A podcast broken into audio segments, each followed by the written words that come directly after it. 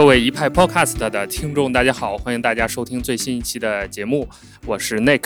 呃，好久不见啊！我们前一段时间因为大家都纷纷感染，所以停更了一段时间，不是我们故意的。其实我们安排了很多精彩的节目，不过刚好到了二零二三年这个新年，我们可以把更多的精力投入在我们博客的制作。今天就是我们二零二三年录制的第一期节目，应该也是大家会听到的第一期节目。而且我们今天会重点关注一个既是老面孔也是新面孔的一个产品，那就是钉钉。呃，大家可能注意到了，就前不久钉钉刚开了七点零的发布会，发了一个新的大版本，然后也做了很多功能上的梳理和调整。呃，我们少儿派呢也一直在关注这些协同办公领域这些工具。我相信我们听众朋友们应该能感觉到啊，就是近几年来大家和这种协同办公软件之间的这种关系会变得更紧密了。而且，类似于像钉钉这样的产品，它的定位和功能也有很多新的变化。所以今天我们就请到了钉钉的产品负责人来和我们具体的讲一讲钉钉这个产品设计背后的一些小小的故事。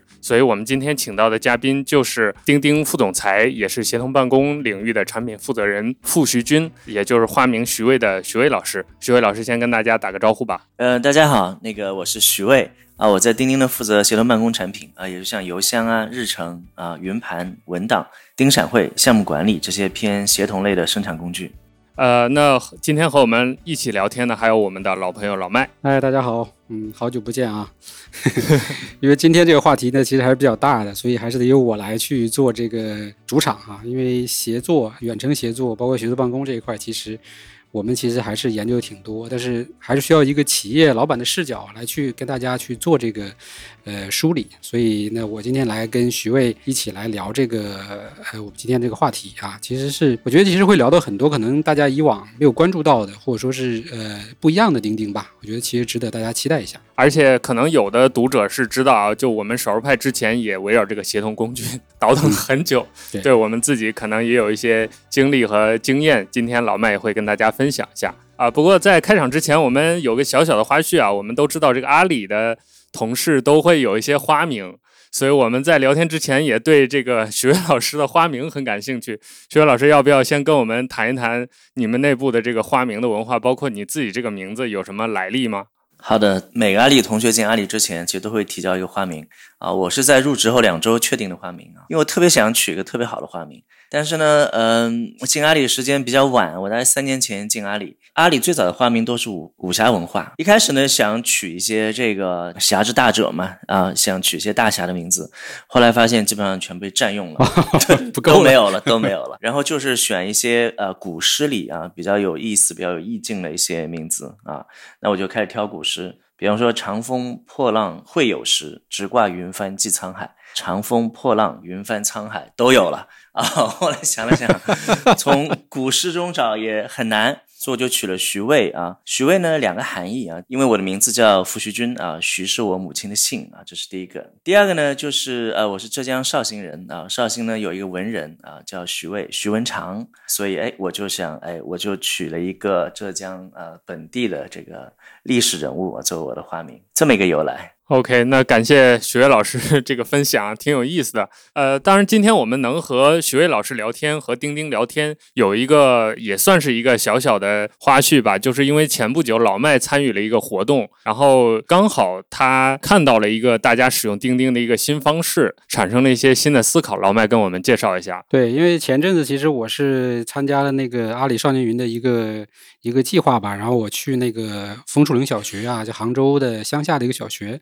然后其实他们那边整个的这个数字化其实做的也是算是一个一个试点吧。但其中呢，其实学生们在使用钉钉的一个场景让我其实是挺挺出乎意料的，因为呃我们一直以为其实钉钉都是在这个办公这个领域嘛。那其实他们在学校里边其实是有用钉钉去做一个非常温馨的一个事情，就是说呃每周可能会在这个呃机房里边啊，就是所谓的危机危机房里边给学生提供一个这个跟家长通话的这么一个亲情时间。呃，因为那个其实丰荣小学觉得其实他的这个大部分的这个学生的家长其实都是在外面打工的，所以其实并不是说天天跟这个学生能有一些这种交流。然后呢，老师呢就利用钉钉的这个呃音视频的功能，就给学生开了这样的一个相当于特别的时间，然后也很有意思。一开始的话，学生其实是很很这个不好意思的，就觉得跟自己的家长去聊天就会有那种呃就是反正不习惯的感觉。然后慢慢慢慢，其实他们就建立了这样的一种就开聊了，跟家长就相当于是敞开心扉了，而且时间会越来越长，对吧？本来可能规定半个小时，有的可能聊四十分钟还不停。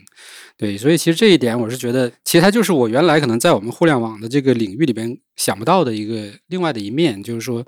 一个产品它其实慢慢的在成为一种类似于地基型的东西。那其实这里边就是有很多可能大家意想不到的一些这种所谓的叫，呃，这个关注点呐。包括客群呐，其实这也是我们觉得钉钉今天要面对的一个问题，就是它的这个用户群太广大了。在过去这些年里边，就是从学生到这个传统企业，再到互联网企业，就是这其实我觉得是一个，这是一个很大的命题，也是很难的一件事情。也刚好呢，我们就徐渭，对吧？作为这个整个这个就是更了解钉钉的人吧，我觉得其实也可以简单的聊一聊。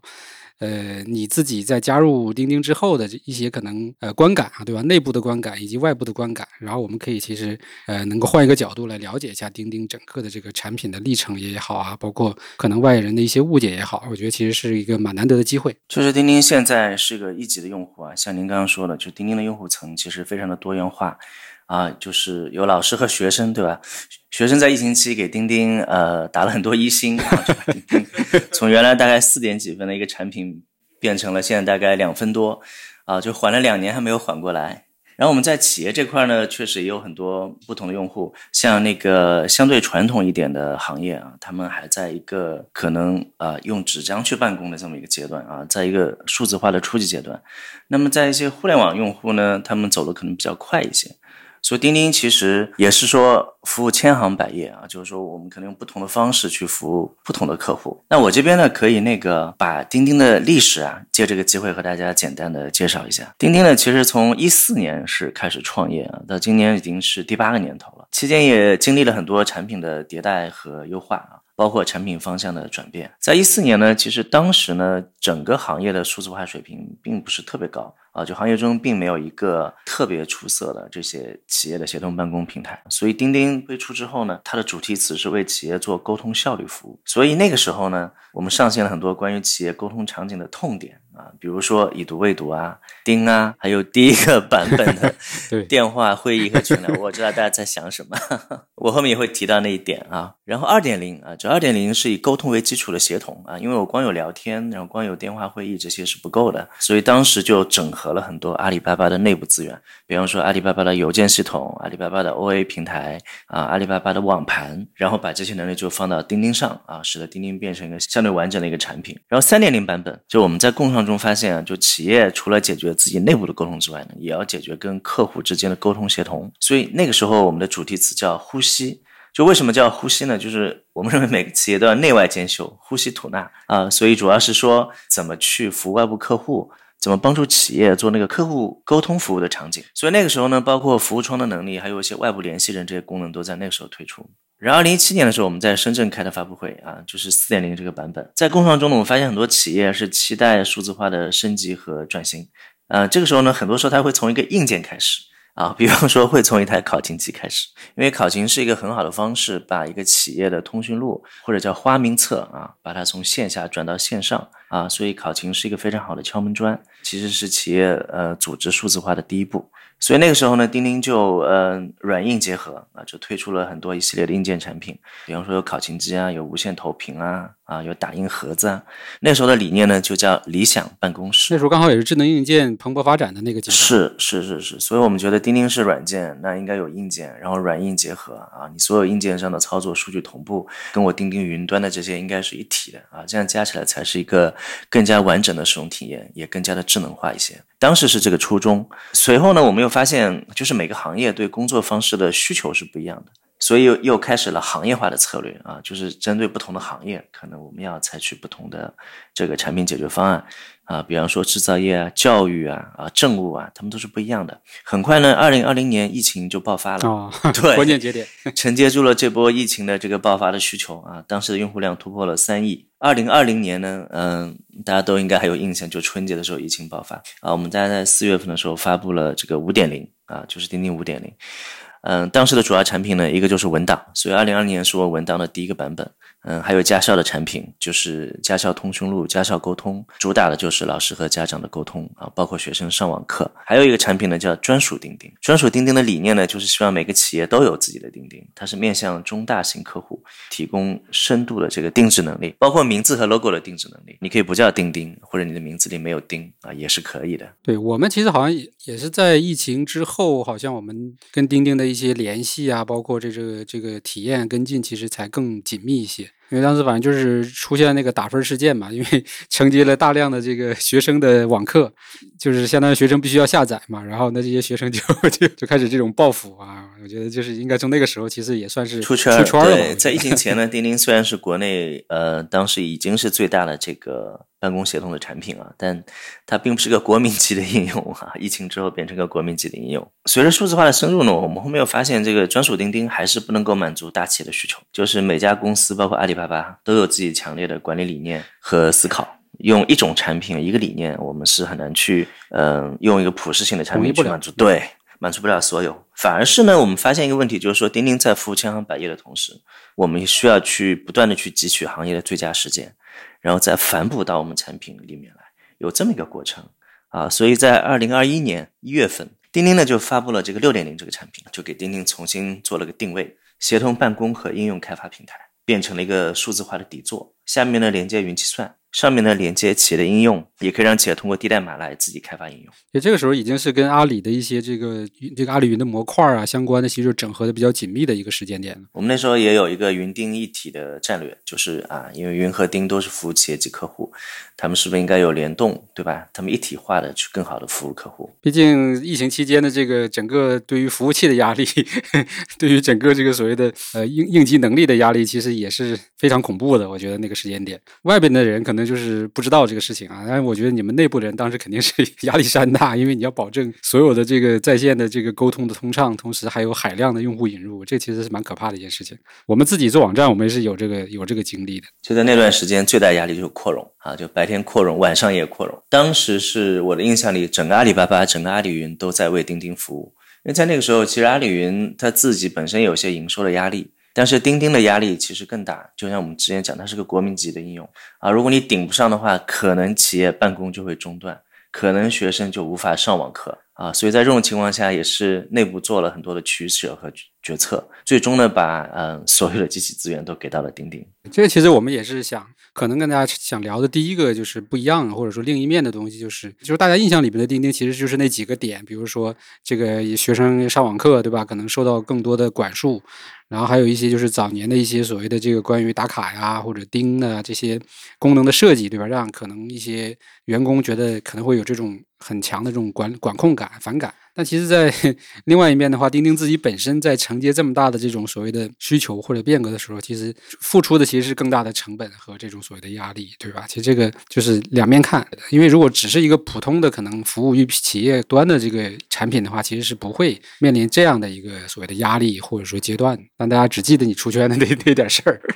是的，钉钉确实承担了一部分的社会责任啊，在那那个时间，对这么大的这个并发量和对资源的需求啊，其实也。是挺不容易的，尤其是互联网的一些朋友吧，因为我觉得可能大家本身就是在上网时间比较多，所以可能会对网上的信息的这个，比如说关注度比较高，所以很多时候会看到很多的这种新闻啊，或者是热点事件啊，其实很多时候都是关于钉钉的。但是这里确实有一点需要注意的，就是今天的这个整个的社会的舆论或者媒体也好，很多时候呢，这个热点呢，它也不是完全基于事实的，同时呢，这个热点也不是受品牌方能够控制的，对吧？它主要其实就是看这个热。点有没有共鸣，会不会火，对吧？流量大不大？几家媒体反复助推，然后就上了热搜之后呢，这事儿就就板上钉钉了。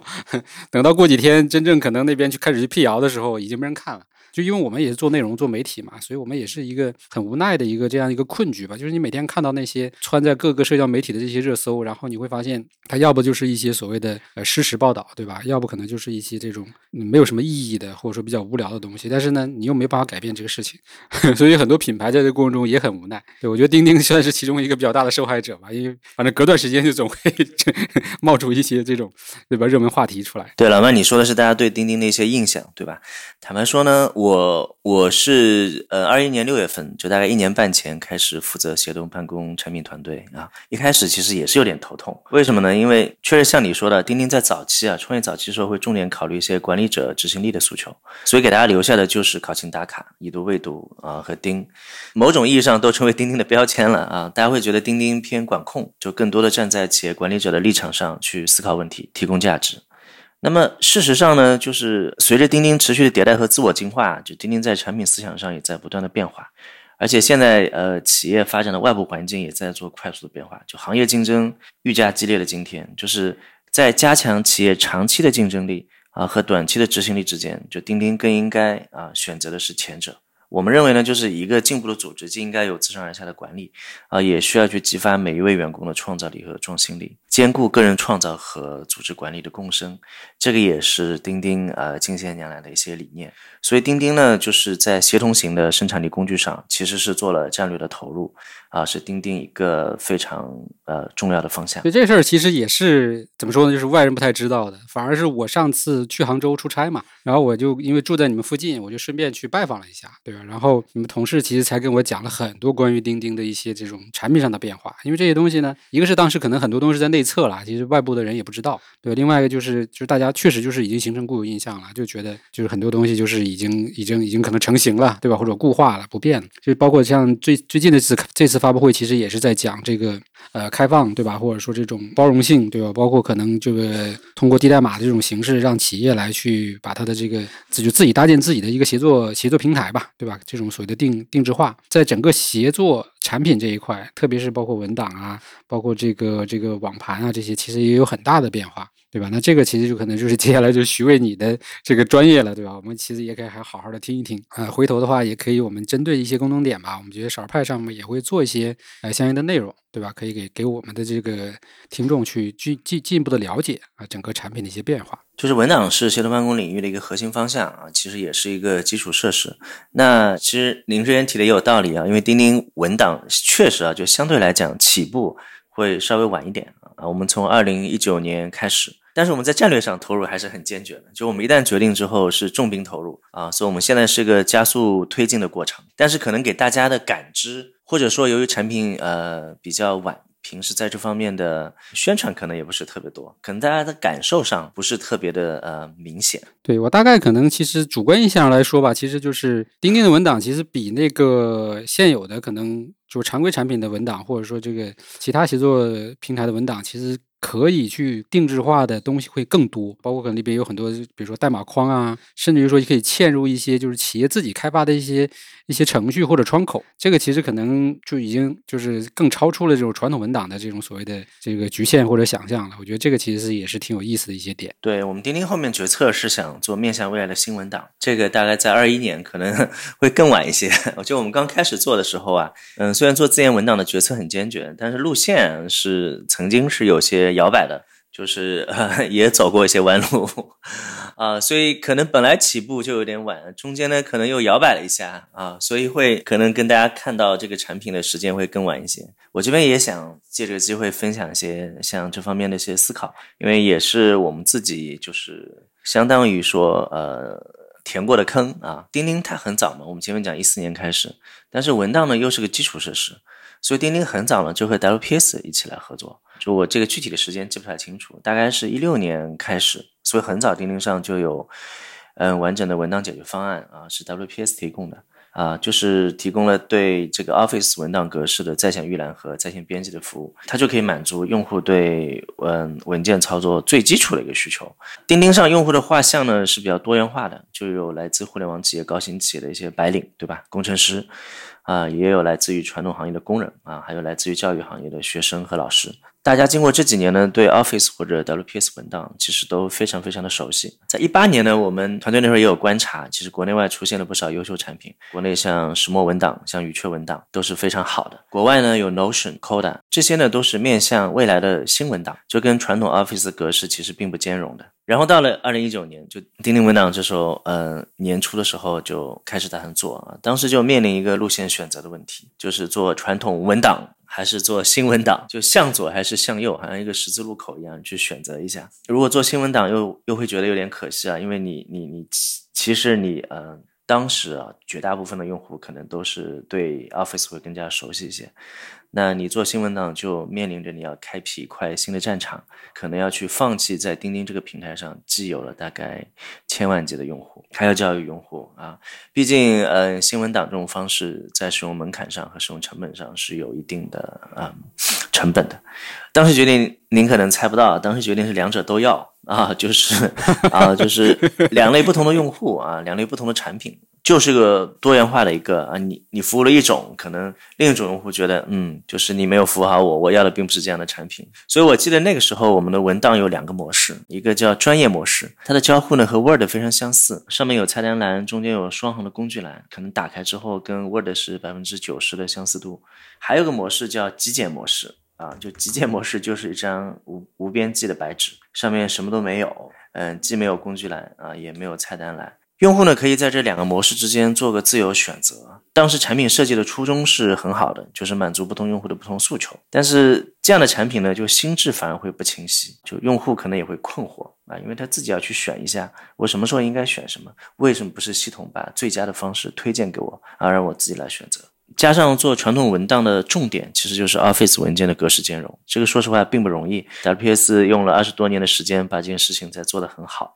那么在一九年的时候呢，钉钉文档的团队啊刚刚开始组建，就换句话说，从零开始，我们边招人边研发，这样的话等于说双线推进。啊，就既要也要，整个产品的进展是慢于预期的。到二一年年初的时候，就是大概一年半前，就钉钉文档的月活用户大概在一百多万啊，就市场影响力也不大。这个确实是我们早期走过的一些弯路。对，现在其实这个一键切换这个功能应该还在吧？我记得，就现在跟原来会不太一样，现在更多是在页面样式上的一些调整。就底层是一个模型，就是你可以设置双行，也可以设置单行。我们现在把整个缺省的样式，就是你不管是谁打开，都变成一个单行的工具栏。我们中间做了一个权衡，就是我们留了一行工具栏，使得呃大家对文档的基本操作也可以被满足。但是呢，你也可以调整自己的页面风格。由于我们把底层模型打通之后呢，其实只是页面样式上的变化，原来的底层其实是不通的，所以双倍工作量啊。我们做一个功能都要考虑两种情况下，而现在呢，只要考虑一种情况啊，只是个样式的不一样，所所以速度就快了很多。这个点其实还是很重要，就底层做了统一之后，你哪怕上面的样式稍微变一变，这个还是好办的，因为毕竟它其实是这个工程量是减少了很多嘛。但是完全是两套东西同时要去兼顾，然后。这整个的设计开发确实是对这个可以想象的这个这这这中间的难处。对，所以对代码对这个架构也做了一定的重构，但我们是觉得呃这种重构是非常有意义和价值的，因为现在轻装上阵啊，后面才能跑得更快一些。对，然后其实我们在文档的基础功、基础的这些功能之外，其实我看还做了很多，相当于一些这种延展吧，或者说有很多，包括像这个可能这个类似于这种脑图啊，包括可能跟这个任务管理相关的，比如跟 Teamvision 的打通啊，还有包括呃云盘啊这些，其实都是在以文档作为一个核心吧，我就好像是在做这种集成，或者说在这种这个叫这个打通，还做的蛮多的。我那上次我们聊的时候，其实做的蛮多的，我觉得也可以这个简单给大家聊一聊背后。的一些呃思路，包包括可能现在的一些进展，就我们内部经过了充分的讨 讨论哈，其实有很多的纠结和取舍啊。我们觉得文档发展其实自己的想法就是我们的想法是三步走。第一步呢，就是决定做轻文档，做新文档，面向未来的新文档，做传统文档，做兼容 Office，先定方向，做方向，哎，先定方向。第一步，方向明确之后呢，就那我们要做的哪些产品就能定下来。第二步呢，就是让文档更加的开放，更加的智能啊，更加的安全。比方说，您前面提的一些呃那个模块，哎，就是跟 t b 的打通啊，可能是文档开放的一块啊。比方说，我们选择做白板啊，跟第一步有关系啊，因为我们选择面向未来嘛，对吧？那可能我们的决定就是做白板。第三步呢，就是我们希望让文档从个人或团队的这种工具性质啊，就使用的工具啊，演变到企业可以体系化做知识治理的解决方案。我们现在就是第一步呢，就是嗯，基本上定型了啊，就第二步和第三步在并行啊，就是怎么样让开放、智能、安全。然后怎么样从个人使用的工具变成企业的体系化知识治理的一个解决方案？其实我看表面的很多功能，包括其实这次我看发布会也发布了那个，就是文档可以进行这种简单的这个分隔，对吧？就可以做成一个演演示的那个 PPT 嘛。但其实这个东西呢，表面上说大家可能看到的是，哦，这个是就好像，就如果说不解读的话，哈，就是可能大家简单的听看看报道新闻，就以为说，哦，看钉钉又开始做 PPT 了，对吧？这个从 Office 做到 PPT 了，但实际上它其实是整个底层完全变了之后，相当于是在在在这个底层之上提供的一个新的能力，对吧？它其实跟跟传统的个 PPT 其实不是一个概念，这个事情我觉得可能是可能是大家要去这个了解一下，不要去产生这种误解，就是说啊，是不是钉钉更传统了，或者说更这个去一味的满足可能传统企业的一些这个开会需求啊、PPT 需求？其实它还是基于这个全新的文档的框架和模式，然后呢去输出了，就相当于去这个呃现有企业的一些所谓的需求。呃，老麦，我先回应一下你前面说那个文档的演示模式啊，就是哈 哈你刚才讲。是不是外界会有这个印象？就您可能今天又开始做 PPT 了，这个我一定要 非常郑重的 纠偏一下，因为我们是一直鼓励大家把时间放在内容和逻辑上，就减少在排版、插图、做动画上的消耗和内卷。啊，为什么提到内转呢？就是 PPT 确实发现一个比一个做的漂亮。那你要做漂亮 PPT，可能确实花时间，有的时候在形式上花的时间可能远多于在内容上。所以我们是特别提倡写文档。那这是在钉钉上呢，就钉钉大概一千多名员工，就最近一两年是没有写过 PPT 的。我们在私下里啊，也会听到一些内外部的建议和吐槽。啊，是什么意思呢？就觉得我们太理想化了，有的时候太极客。啊，因为文档有文档的场景，就 PPT 有 PPT 的场景。啊，他们是解决不同的问题。哎，需求是存在的，我觉得他们的说法也很对啊。就我们倡导的理念最好，但是这个用户习惯的改变或者它的需求啊，它不是一蹴而就的啊。而且 PPT 在演示环节上有它的优势，文档的演示大家知道它是个连续滚动的模式，而 PPT 是个翻页的模式。那翻页模式呢，可以让演讲者可以更好的去控制节奏，抓住听众的注意力。所以我们想了一下呢，就是我们有个观点啊，就是改变用户习惯的前提啊，是首先要尊重用户的习惯。然后我们找到那个从老的习惯到新的习惯的这个连接点，通过这种方式可以润物细无声的去鼓励大家或倡议大家使用我们认可的一些新的方式啊，可以在新的方式找到新的价值。你这个新的 PPT，对新的 PPT 的前提是在于你的文档本身的逻辑是清晰的，对吧？你的内容是这个足够充实的。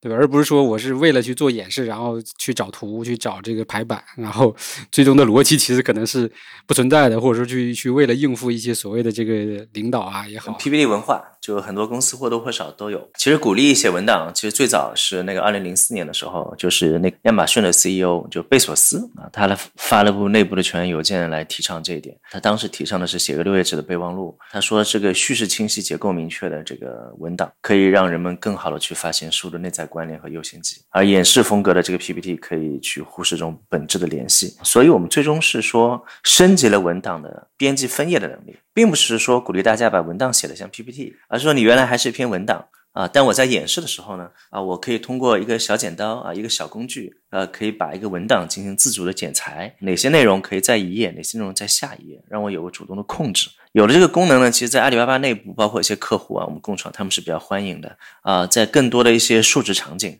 就他们也开始用钉钉文档了。以前呢，总是迈过这个坎儿，就是一些相对正式的场景，我还是习惯用 PPT。用文档的话，总觉得有很多文字，演示起来也不方便啊。所以我们想通过这些嗯小小的创新功能，来逐渐的去改变用户的习惯，或者创造新的价值，啊，让用户发自内心的认可我们倡议的这些事情。对，其实这个事儿，我觉得在钉展会这个产品上也是。蛮蛮蛮有意思的一个呈现嘛，就是每一个企业呢，就是他，比如说他的开会的频率以及开会的目的，然后开会的这个所谓的这个形式都不一样。对吧？所以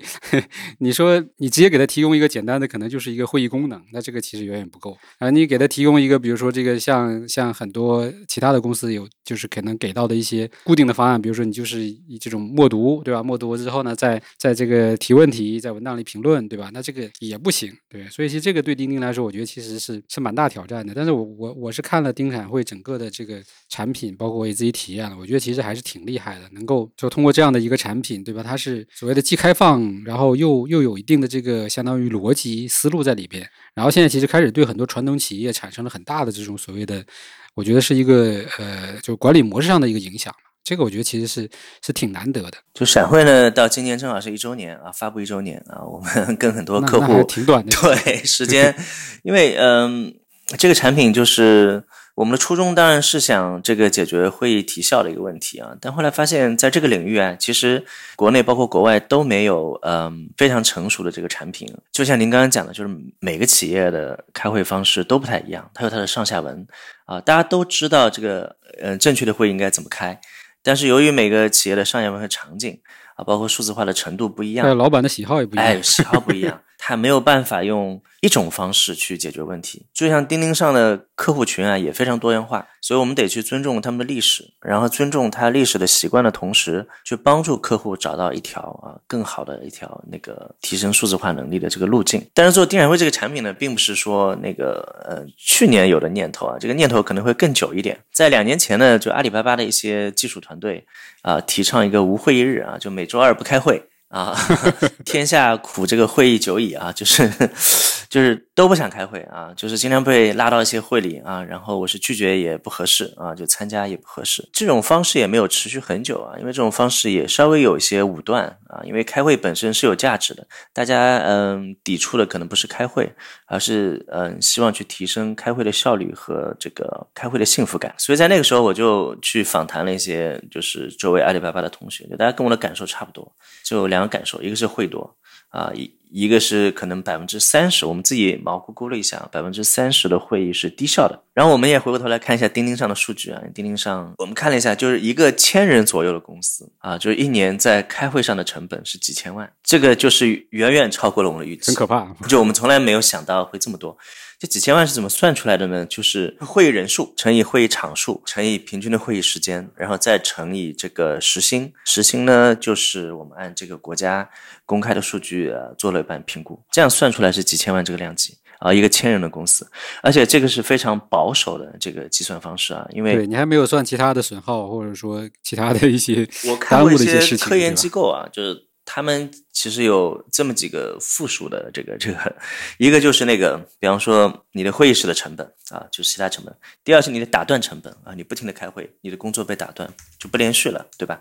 第三个呢是是不是应该用时薪来判断你的基础成本，还是应该用你产产生创造的价值？对对对对对，人均的那个。如果你把那些因素算进去啊，那可能就是要乘以三、乘以四这样的一个一个情况，所以这个成本是特别大的。所以我们在那个时候就开始探索这个。包括亚马逊啊，包括 Google 在内的公司在会议上的最佳时间，就是把它产品化。就最终我们把丁产会定为两个目标，一个呢就是对于我哈，就我我是会议组织和参会人啊，希望提升会议体验啊，会议的幸福感，会议效率。第二个呢，就对企业的管理者来说，就是希望帮助他打造健康的开会文化，降低这个会议的整体成本，然后释放员工的创造力。对，这这个是肯定的，因为。开会的氛围或者包括工作的氛围，它本身本身是一个比较这种相对开放舒适的。那它其实这个呃人的这种所谓的思思维啊或者头脑啊，它其实也是更活跃的。如果说你本身就是一个比较压抑的状态，比如说我一进来可能就看着老板我就很 对吧，很害怕或者很紧张，那其实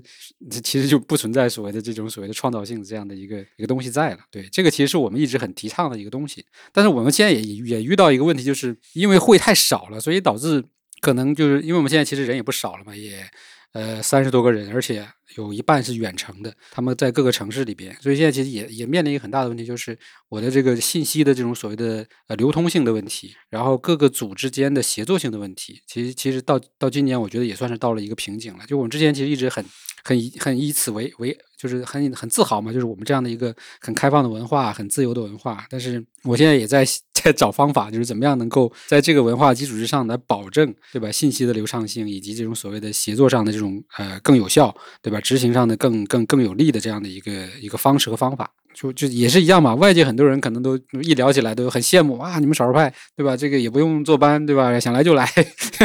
不来也不影响工作，但实际上还是有影响的。所以这个我觉得跟你刚才说的那个问题是是另外一面。会开的多了，问题很大；不开会也有问题。我现在就遇到这个问题了。这个 找时间我跟您再好好了解一下，因为我我在想，哎，是不是丁产会也可以帮助您解决局部的问题？因为我们在。做这个产品的过程中啊，在过去一年，其实这个产品的发展就是跟我们的客户共同成长的。因为你很难凭产品经理的想象，虽然我们自己都有这种切身的体会，对吧？但因为每个企业它的上下文不一样啊，所以还是要听取企业的这个痛点，然后看是不是可以把它痛点把它产品化。就是我们其中一个客户就是海量教育集团，就是嗯、我们印象也特别深刻啊，因为是我们重度服务的客户，他是国内最具实力的这个民办教育集团之一。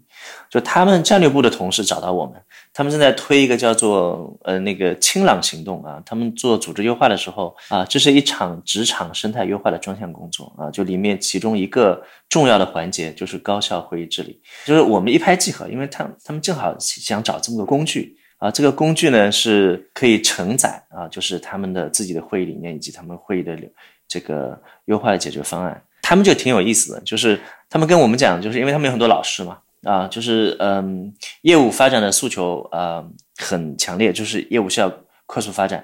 有的时候呢，就是白天啊、就是可能被会议时间占了，晚上可能就得去啊、做一些原来白天应该做的事情。啊，所以他们的用词非常活泼啊。他们跟我讲，会议成为了现代职场的三大酷刑之一，就酷刑哈。虽然我是做这个产品的，但是我从来没用酷刑啊，还没到酷刑这个词去形容这个东西。他们面临就四大挑战：会议时间长，会议数量多啊，主题不聚焦，会后难跟踪，就跟您的痛点正好相反。然后我们跟他们一起倾听了这个用户的原声啊，就是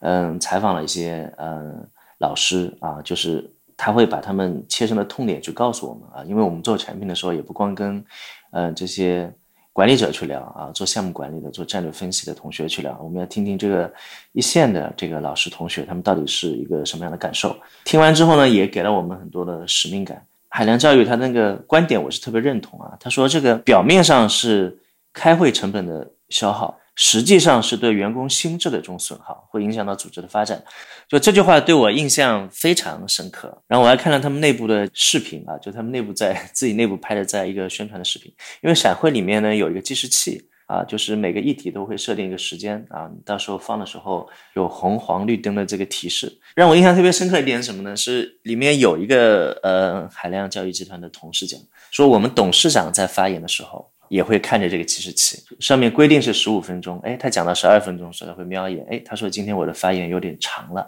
啊，我控制一下我的时间。当时我觉得，哎，虽然是个小功能，但是确实特别有意思。确实是很多，其实会议的这个时间，岂不都是老板的问题嘛？就是老板一说起来就没 就简单没有讲三点，对，就没完了。所以这事儿，我觉得其实，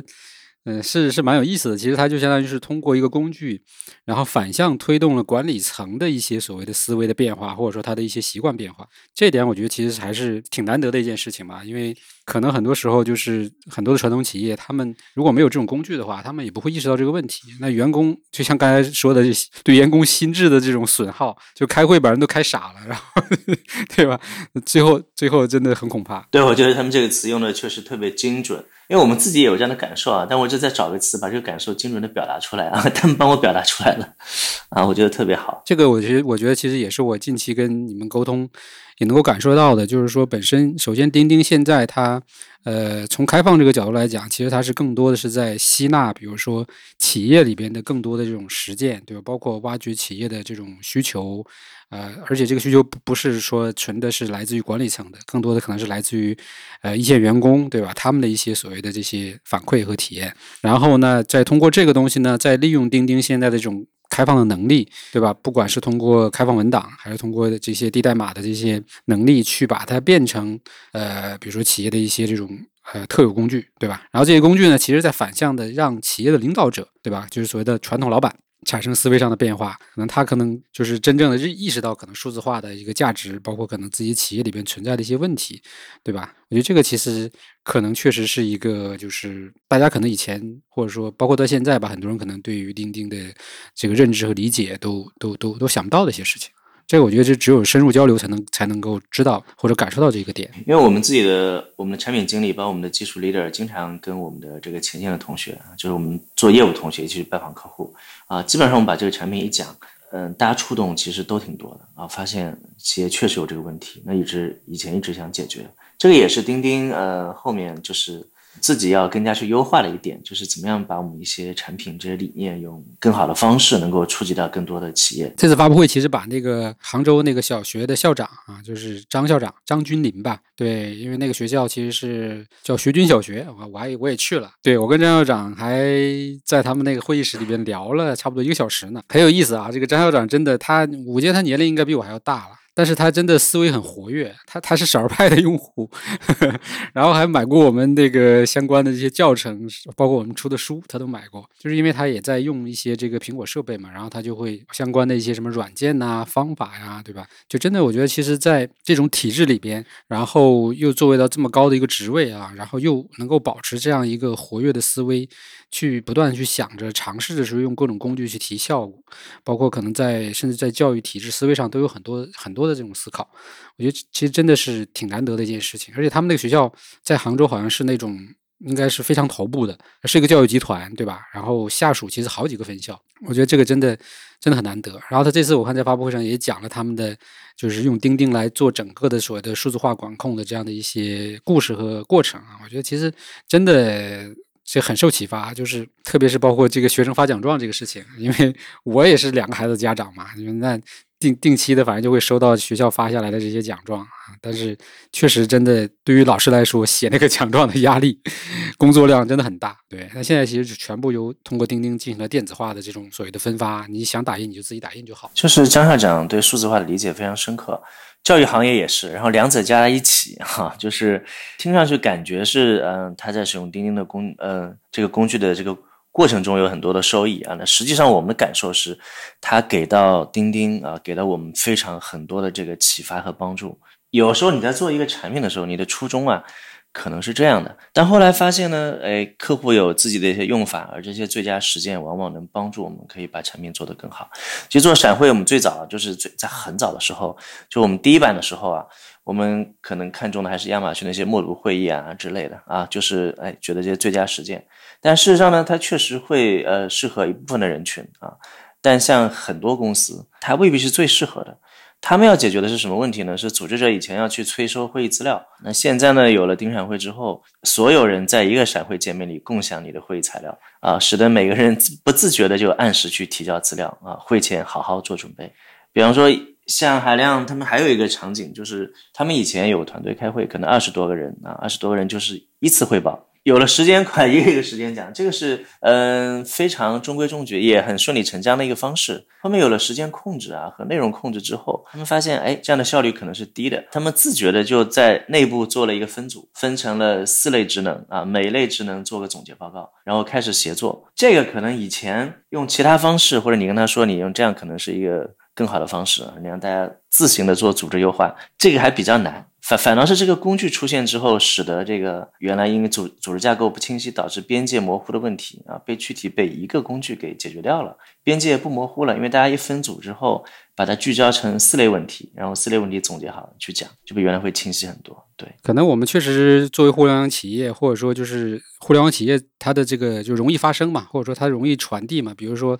一些什么好的开会经验也好啊，包括好的什么管理机制啊，那都是来自于什么亚马逊啊、奈飞这些，就是所谓的知名互联网企业。但其实你真的回到我们的现实生活，你会发现线下。有大量的这种传统企业，对吧？因为我我最近我看那个谁，那个竹内亮，对吧？竹导演他不是也去体验生活嘛？然后包括去那个工程队，对吧？在那个里边，其实就会发现工程队的日常管理其实有很多也是需要用钉钉这样的一些小工具来去完成的，包括可能。对于一些所谓的安全监管呐，对吧？申报，因为这些东西其实它它真的没有什么很多的灵活性的东西，它就是强管理，你管理不到位，那出出来的就是大事故，就是一些就是你你不可想象的一些问题，对吧？但是这个过程中，其实它就是很需要像钉钉这样的一些产品去那个来帮它完成这块的数字化的转型也好，或者说效率提升，对吧？以往可能要打电话或者是这个叫人过来，现在它其实都是有一个整整个的一个数据后台来进行这种管控。我觉得这其实我们的整个的所谓的经济的结构里边、体制里边，对吧？国企，对吧？传统行业还是要占太大太大的比例了，对吧？这个就是啊，不能光以我们这种互联网企业的视角去看这件事情。所以说，企业的需求也很多元，就是我们可能要面向嗯企业每个企业不同的上下文，找到一条最佳的路径。这个可能也是钉钉今天啊，就是一个一级用户的平台所要承担的一些责任。那接下来，其实钉钉在未来吧，我觉得现在其实方向其实大家也比较明确了，然后其实也做了很多的这个地基型的工作，对吧？包括其实我觉得这个跟企业共创这个事情，其实是一个非常好的一个一个一个事情，而且空间也非常大。对吧？那再往下，其实是有一些什么更多的计划和想法，有没有可能说给我们这个透露一下？好，我可以大概讲一下，我还是围绕文档这个场景大概来讲一下，因为文档是也算是协同办公的基座，对吧？一个内部沟异步沟通啊，然后做信息和知识管理和沉淀的一个基础设施。因为前面也提到，就是可能文档想想做的。除了把那个选定一个正确的路线之外，对吧？就是我们希望文档是怎么样的，就更开放、更智能，然后更安全啊，就三个关键词。怎么做开放呢？其实开放两块啊，一块是文档这个内容区的开放能力啊，一块是文档的开放 API 啊。我这边会简单的来讲一下，为什么对内容进行开放呢？就是因为现在文档就是新文档，之所以是新文档而不是传统文档，就是文档已经不仅仅是个内容的表达。它应该是个信息和应用的载体，就是具备内容在线互动性、协同性啊，同时结合这个 AI 的辅助能力。那文档的创作呢？呃，我们是从斜杠命令开始了，目前可以支持，就是插入六十多种各类的内容和应用。就我们下步想做的是，把这个斜杠的连接和集成能力啊，完全开放出来啊，因为我们一方能做的事情总是有限的，客户应该根据他自己的企业的上下文需求来集成一些自建应用和一些三方应用。就把他自己 OA 办公系统中的内容可以一键插入到文档去啊，使得在文档一个地方可以处理各种各样的信息啊，这个是我们明年第一个季度啊我们会做的，把它做一个啊，我们内部把它称之为文档 add on 的机制啊，就给文档做插件。呃，我插一句哈，这块其实是更多是是企业自己的 IT 来开发呢，还是说它有需求由我们钉钉的相关的这个这个比如说部门来负责给它实现呢，还是怎么样的一个？运作模式呢？不是我们来开发，是他们来配置啊。确切讲，应该是这样讲啊，应该是一个配置。啊，一个低代码的一个一个一个方式啊，就其实已经做了很好的基础。然后比如说你根据你的业务流程，你就可以像这个快速的这种开发一个小的这种程序一样，对吧？把它拖过拖过去，然后 就可以这个变成一个固定程序的这样的一个感觉。对，因为我们最早的方式是我们自己觉得斜杠命令差哪些东西是呃普适性最强的，我们把它做进去。比方说什么计时器啊、投票啊、手写签名啊、翻译啊、语音速记啊，这些都我们自己想办法啊，就我们自己做，我们认为重要的。那第二个阶段呢，就是，呃，我们去插入一些第三方的工具啊，比方说有些企业对 OKR 特别重视啊，那你是不是可以插这个叮当的 OKR 啊？是不是可以插 Teamvision 的看板？但是这些都解决不了问题啊，因为企业的需求是千变万化的啊，就不能由我们来判断啊。所以，嗯，我们把这个 Add-on 机制做好之后呢，就是企业内部的开发者啊，只需要准备这个应用页面和清单文件，就声明应用的扩展方式。啊，这个时候呢，就是呃，就可以自动来接入。换句话说呢，就不需要钉钉文档的研发啊来接入。啊，我们提供一个开放的数据协议，他们自主接入就可以了。啊，我觉得这样才算是把这个斜杠命令的开放啊做到了我们想要的一个一个一个方式。对，API 相当于是我们把文档的 API 开放给用户去做他自己的。就是被集成定制，还是说这个这个就是被集成的能力？对，因为企业的需求就是把钉钉文档跟企业内外应用去打通嘛，就是他自己建立自己的系统，那我们就要提供这些文档的 API。比方说，我们文档提供一个知识库搜索的 API，那么群聊机器人啊是另外一个，你把这两个组合，就可以自建一个简单的客服问答系统。那用户有提问进来，有 query 进来啊，你把它嗯通过 API 去呃搜索知识库啊，再把你搜索的结果啊返回回去。啊，这样就自己就可以配一个啊，一个简单的方式啊。那这个其实就是可以开放面向外部用户的，就相当于变成一个外部服务这样的一个概念。就是我们会上线很多这个文档的 API，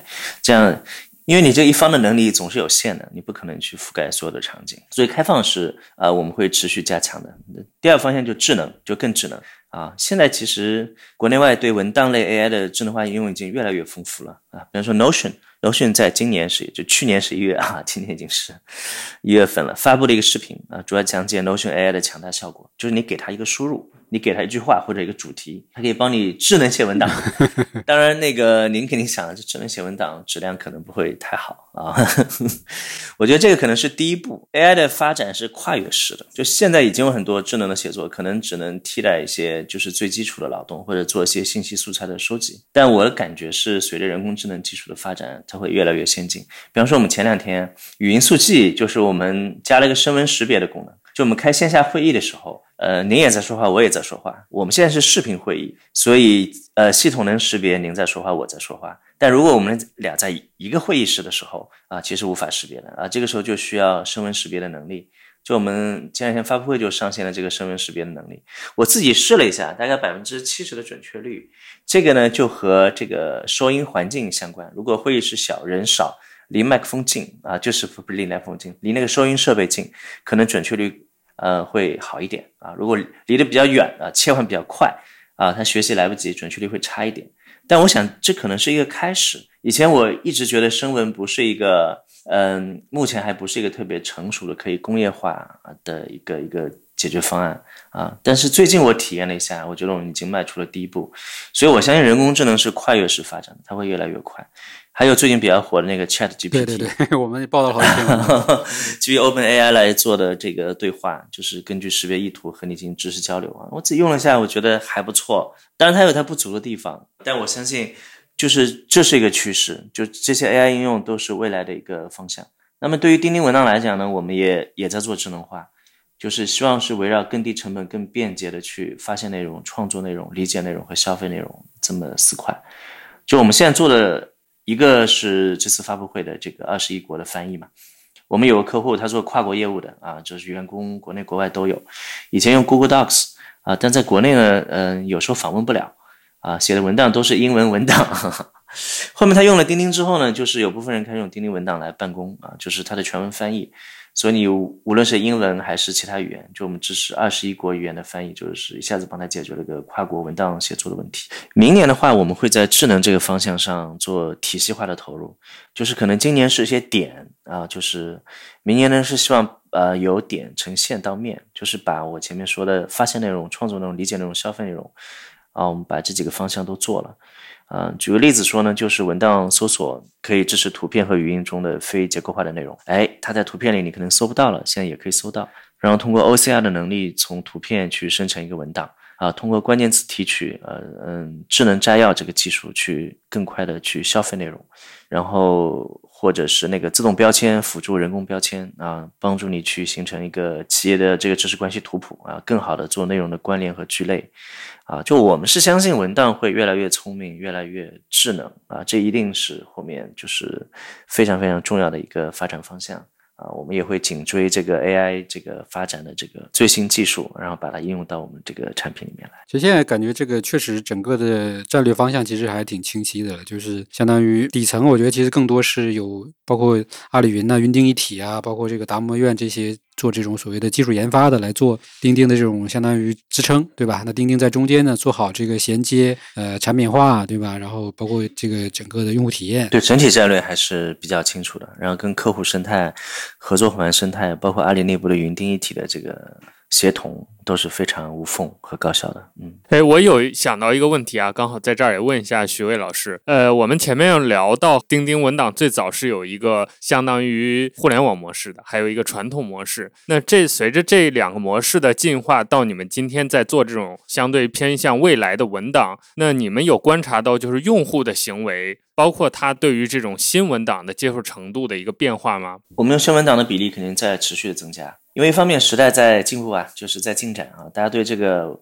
文档的接受度会越来越高。那么像传统文档，像有些比方说合同啊，就是在某些场景，它对格式要求确实是非常高的，那它会继续去使用。所以，我们跟 WPS 其实是个互补的过程，而不是相互替代的过程。那么第二个呢，就是说，嗯，大家对于那种在线协同，包括是这个文档的内容啊，就是现在就像我前面讲，不仅仅是内容啊，应该是连接啊，这个是应用啊，然后是数据。大家会很接受这种呃呃新的概念，也在里面会有所收益。第三个呢，就是呃，我们确实也有一些其他的方式啊，在不断的去为新闻档代言啊，比方说钉钉有个产品啊，钉钉的日志啊，就是我们写日报、周报、月报这样一个产品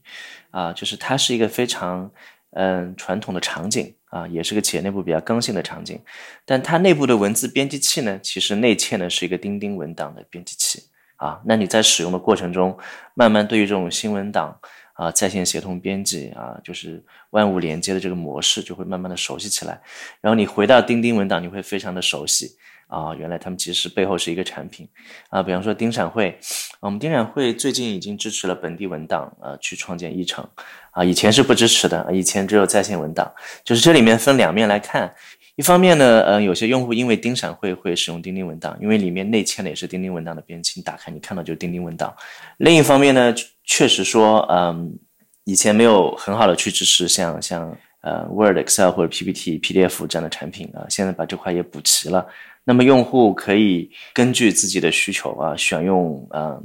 不一样的信息载体。当然，我们推荐的首选还是钉钉文档这个方式，但我不会让用户说你只能用这个啊，你不能用其他的啊。所以通过这个方式，其实嗯，在钉钉这个厂上使用钉钉在线文档的场景其实会越来越多。我这边还可以分享一个，就是我们那个一个做白板的一个小故事。我们当时做决策的时候啊，就是说我们做这个面向未来的新文档，其实是落在产品决策上，我们其实是两个决策。一个是减少在 Office 格式兼容上的投入，做好内容连接和开放。就是还有一个决策呢，就是不再投入类似像 PPT 这样的演示文档，而投入做白板。啊，因为我们在历史上曾经投入做过两次演示的单品，就时间都很短。我这边说的演示啊，就是指钉钉文档版本的这个 PPT。第一次是二零二零年，我们孵化了第一版这个演示的 demo，但最终没上线，主要是投入精力有限啊，一个小的 demo。二一二二零二一年，就我加入之前，我们又试了一次小范围灰度，有用户有点赞啊，发现这个不错。但是呢，我们会发现这需求会不断的蔓延。就是我们最早想做个极简版的，后来发现大家用惯了这个 PPT 之后，他的想法就是你要跟 PPT 对齐啊，对吧？就它的边界很难划分，不像我们做脑图，它的边界很容易划分啊，所以我们就暂停了。所以我们正好在。二零年中在讨论这件事情的时候，哎，是二零年、二一年中，这个事情就暂停了。在 PPT 和白板之间，我们最终是。选了白板，最终有几个因素的综合考虑啊。第一个呢，就是做一个产品容易，但做个精品很难啊。如果你做不了精品，我们应该想想是不是把它停掉。第二个呢，是说我们文档一直在提倡的是不写 PPT，怎么又去做一个 PPT 类的产品啊？所以从这个角度来讲，我们想是不是可以停一下。第三呢，是我们发自内心的是相信白板，因为白板有个很大的想象空间，它也是一款面向未来的产品啊。我不知道那个老麦知道国外有一款非常优秀的产品叫 Miru，它也是受于二零二零年这个远程办公的。这个浪潮就是二十个月，用户从五百万增加到三千万，所以我们相信啊，就是国外就是可能比我们先走了两三年啊，在未来中国两年内，国内白板的使用也会越来越普及，而且这次苹果。对，今年的 WDC 正式也发布了一个白板的产品，呃，具有协作功能，叫无边际嘛，对吧？我们也专门做了一些测试，所以这个你们测试了哈，对对，能能能做到这样的一个，就是能上到苹果这个，就是被他重视，那就说明这个事情其实它已经是比较明确的，可能是未来的趋势。对我个人其实也这种体验，就我现在还没有用这种在线白板，但是我其实经常我开会，其实主要还是如果说是在在本地开会的话，我主要还是靠那个这个办公室的那个。那个那个屏，对吧？在屏上去画自己的思路，我觉得这个其实，呃，就是非常有助于你的这种所谓的创意延伸也好，或者说思路整理。就我们团队的就是白板一个 slogan 是什么呢？就是让好的创意啊，就建立在团队每一个成员的灵感之上。这是我们自己 做钉钉白板的一个一个好的创意，就是还是觉得，就是我们自己开会都是有习惯在那个白板上画画写写嘛，对吧？非常方便，也非常可视化，然后它也不拘泥于这种文档这种流式的信息布局，就相对比较自由啊。你在上面画图也行，写字也行，啊，就出点子给方案也行啊。但哎，我是建议您可以去用一下那个类白板的产品啊。我觉得一旦您习惯之后，我觉得它比现在的白板要好用很多。白板第一次发布，您知道做的第一个产品就是。第一个应用，我们一开始以为是画个业务大图啊，然后搞搞线上脑报啊之类的，后来发现不是啊，这是我们产品的初衷啊，因为我们那时候正要搬家，就是我们要从那那那个，所以我们有个同学，就是他挺有意思，在群里啊，他画了一个工装的户型图啊，就把整个二楼和三楼的这个平面图啊，用那个白板画了出来，然后很多人在上面做装修啊，后面变得越来越好看。然后我们就看到，就是呃很多头像飘来飘去，因为大家都在选自己心仪的位置。找到那个位置之后，你就把自己的名字写上去，就成了元宇宙了。对，整个搬家的过程啊，就是我们在一张。白板上完成，就顺便也给钉钉白板做了次压测。产品经理自己也想不到，就我们第一次压测是拿这个换工位啊，这种搬工位来实现的。前面其实聊到了很多跟这个写作文档功能上的一些话题啊，我现在有想到一个另外一个出发点，就是我们做这个写作文档的目的，它最终肯定是要落在。帮助用户做一些知识沉淀呀，还有知识管理上面。你比如说个人用户，他可能会把这个文档当成就纯粹的一个笔记，类似于这样的一个工具来用。那可能作为企业来说，它还要涉及一些知识库啊。还有一些 Q&A 问答等等这些环节。那我想问一下，就是许巍老师，你们在这个方面有没有做一些产品上的思考？包括你们观察到这个用户在使用这个文档功能的过程当中，他们有没有一些让你们比较出乎意料，或者是让你们觉得很经典的一些用法？我们前面讲了。一些内容的创作和协作，对吧？其实它主要是在一个内容创作啊，做那个创作者激励，让它更低门槛的去生产内容的一个过程。但内容生产出来之后呢，就是说怎么样做一个体系化的知识管理啊，确实也是我们这边会重点考虑的事情。我这边可以分享几个呃简单的场景哈。其实对于知识来讲啊，就是从我们的使用路径上来讲，我们最常用的就是首先要解决一个收集的问题，就是把一些离散的信息把它收集起来，然后做提炼、复用和整理啊，就是我们尽量的把这些隐性的知识变成一个显性的知识啊，然后把它体系化啊。那么从收集的角度上来讲呢，我不知道您有没有遇到过，我自己有这样一个体验，就是我们在聊天场啊。其实是我们做知识分享啊、信息分享和协作的一个最高频的场。就大家经常在里面会扔一些东西，比方说有些离线文件、一些 PPT 啊、一些 Word、Excel、PDF，对吧？那么也有可能是一些在线的文档，就我们前面讲钉钉文档的五件套，其实有很多产品。那么还有一种情况，就是说钉钉的一些其他应用中生产的大量的内容和信息，比方说是啊我们的这个会议纪要文件啊，一个项目资料文件啊，还有钉钉日志产生的。这个周报和月报的这些文件，所以如果你如果不在第一时间把它收集起来、整理起来的话，啊，那可能你到了第二天、第三天啊，可能这些东西你可能找不到了，过了就过了，然后你再去想在哪个群里再把它收起来，啊，就可能是一个嗯，还是有一定成本的事情。那由于人都有一些惰性，可能就不去收集了，对吧？所以我们自己就做了一个小功能啊，就是在每一个偏内容的卡片里面。就是我们加了一个添加到这样的一个小功能，不管是呃这个离线的文件，还是我们在线的文档，还是一些偏内容信息的一些卡片啊，我们统一都会增加一个添加到啊，它就把它存到一个云端的一个位置也就是我们的知识库。您知道知识库其实是偏这个目录结构嘛，它就像一本书一样，也是有这种章节啊、一些信息啊，所以我们希望说，第一步就是说，不管是什么样的内容啊，你第一时间。啊，你想保存的时候啊，我自己呃收拾整理其实有一定的强迫症。我看到好好的有价值的文档啊，就想把它第一时间就可以收起来啊，所以我们就做了这样一个小功能。内部用户也好，外部用户也好，其实还对这个还有一定的认可，就是帮助他嗯随时随地啊可以去整理东西。还有一个场景啊，就是我不知道您有没有遇到过，我们的初衷啊也是想提高这些嗯内容或者信息这个复用的效率。那实际上呢，就是。我自己在用的时候啊，因为您知道一篇文章啊，它是有嗯可能好几个段落或者好几个片段来组成的。那我经常发现有一篇文章中，嗯有一些好的内容啊，就是我可能想复用到另外一篇文章，那我要做的就把它拷出来，然后复制到别的几篇文章，相当于一个引用吧，作为知识引用。可能后面会发生的一个问题就是说，当我把一个好的内容和章节拷到别的文章的时候。当我想更新的时候，其实我就会非常麻烦。对，及时呃，及时效性问题，哎，时效性有问题。比方说我在一篇文章改了，那其他文档它其实是不会自动关联、自动改的。久而久之呢，就是好的内容它分离在不同的文件里啊，它们内容就不一致了。我们在团队在那个时候呢，正在做一个文档的 block 化的这个工作啊，就是把以前文档一篇文章是个整体。那后面呢，就是一个文章的片段，一个文文档的组件啊，它是一个可以操作的最小的颗粒度，啊，就是我们正好做做这个技术，就大家这么一想，说是不是可以把这个 block 的技术啊，或者这个快的技术啊，我们做个引用快啊，这样呢，从某种程度上就是也可以来解决我们前面说的一个场景啊，我们最后就是说，嗯，文章的一个片段啊，它就是可以呃复制快引用的链接，就是复制这个快。啊，然后再把它拷到其他的文章里，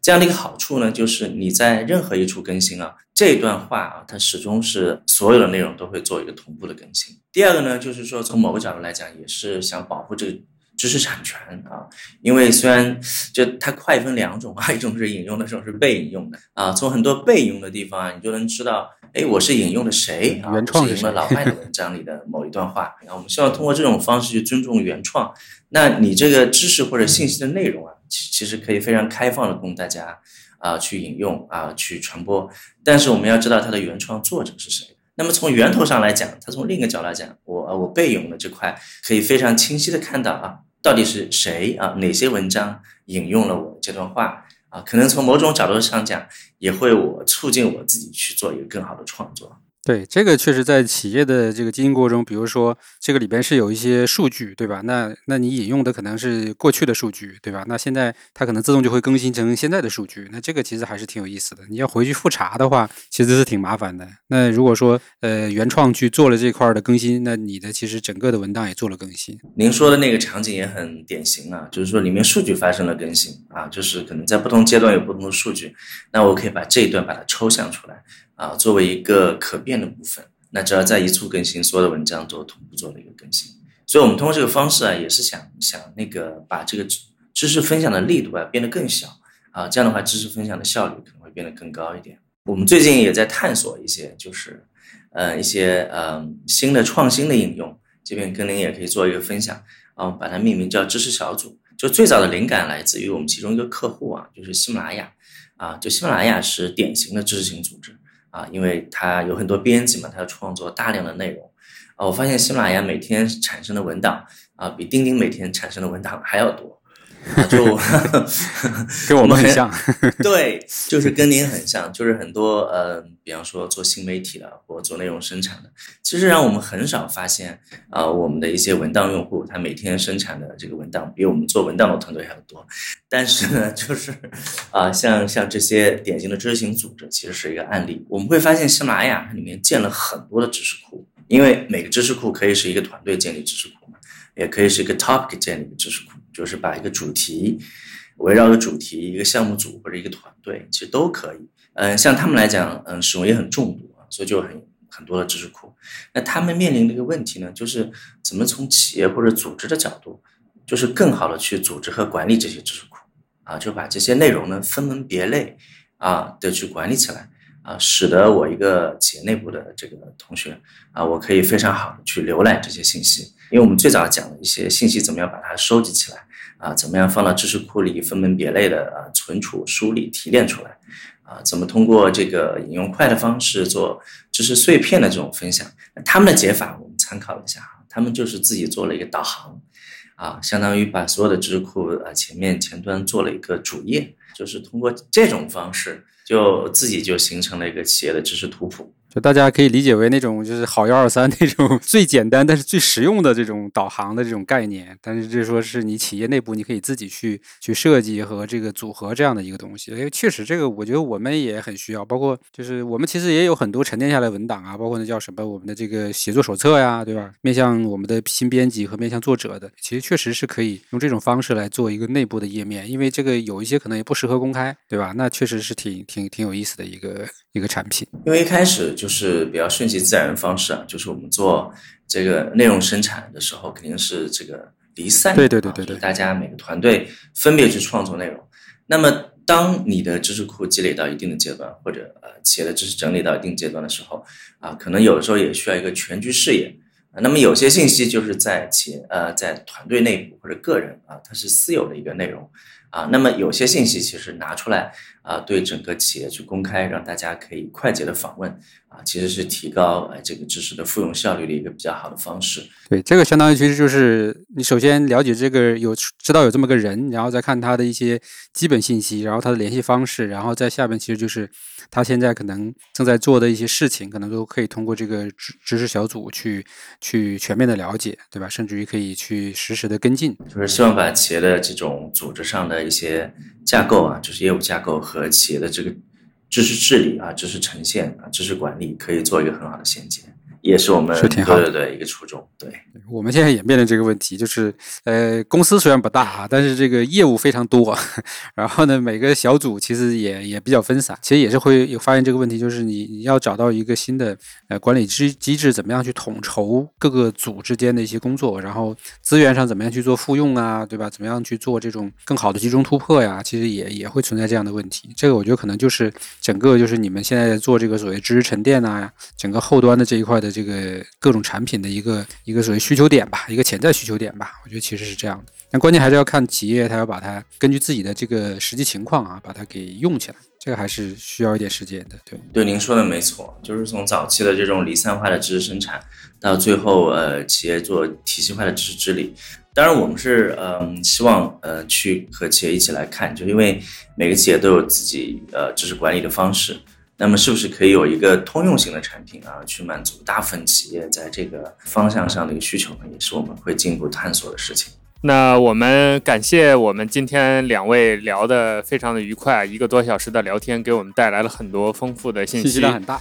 对，特别是感谢徐巍老师，让我们看到了一个不一样的钉钉。我们今天其实想聊的这个主题就是钉钉的另一面，因为我们有机会和一个大家刻板印象可以说比较强烈的一个大企业的大产品，它的产品负责人来聊这些背后的东西，所以我们其实也是有一个可以说探究的一个心态，想聊一聊，了解一下钉钉这么大的一个架构，这么大的一个产品背后的这个驱动它的一些逻辑，包括它对新的功能、对新的用户的一些看法。相信通过我们这样一个一小时多的聊天，我们和听众都有了自己的答案。也欢迎我们的听众朋友们，像刚才徐伟老师说的，如果大家想尝试新的钉钉，或者你对这个产品有什么想法和建议，也可以在我们评论区啊、各个社交媒体啊跟我们聊一聊，让我们听到你的声音。最后再一次感谢我们听众朋友们的收听，我们下期再见。拜拜，大家再见。